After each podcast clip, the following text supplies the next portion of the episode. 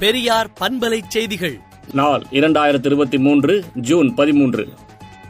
மாநிலங்களிலிருந்து மருத்துவக் கல்லூரிகளுக்கான குறிப்பிட்ட சதவிகிதத்துக்கான இடங்களை ஒன்றிய தொகுப்புக்கு எடுத்து சென்றது மட்டுமல்லாமல் மாணவர் சேர்க்கை கலந்தாய்வையும் தாங்களே நடத்துவோம் என்று ஒன்றிய அரசு அடம்பிடிப்பது ஏற்க முடியாது என்றும் இதனை எதிர்த்து எங்கும் உரிமை குரல் ஒலிக்கட்டும் ஒலிக்கட்டும் என்றும் திராவிடர் கழக தலைவர் ஆசிரியர் கி வீரமணி அறிக்கை விடுத்துள்ளார்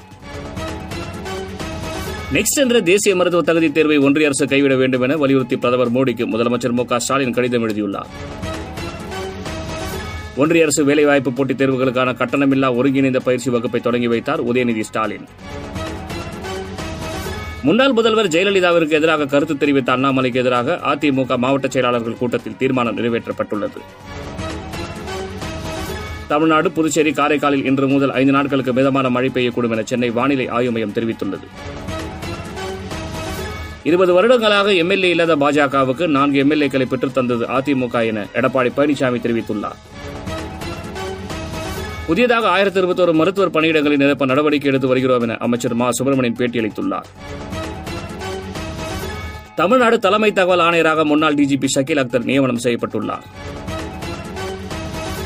இந்தியாவின் லட்சிய திட்டமான சந்திராயன் மூன்று விண்கலம் அடுத்த மாதம் மத்தியில் விண்ணில் ஏவப்படும் என இஸ்ரோ தலைவர் தகவல் தெரிவித்துள்ளார்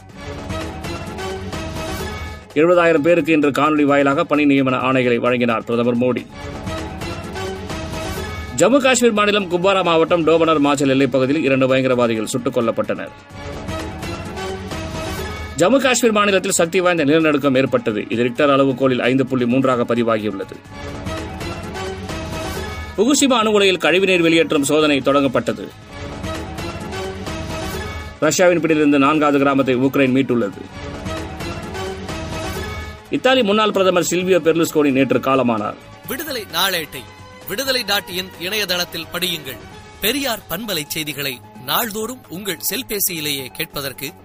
எட்டு ஒன்று இரண்டு நான்கு ஒன்று ஐந்து இரண்டு இரண்டு இரண்டு இரண்டு என்ற எண்ணுக்கு பெரியார் எஃப் நியூஸ் என்று வாட்ஸ்அப் மூலம் செய்தி அனுப்புங்கள்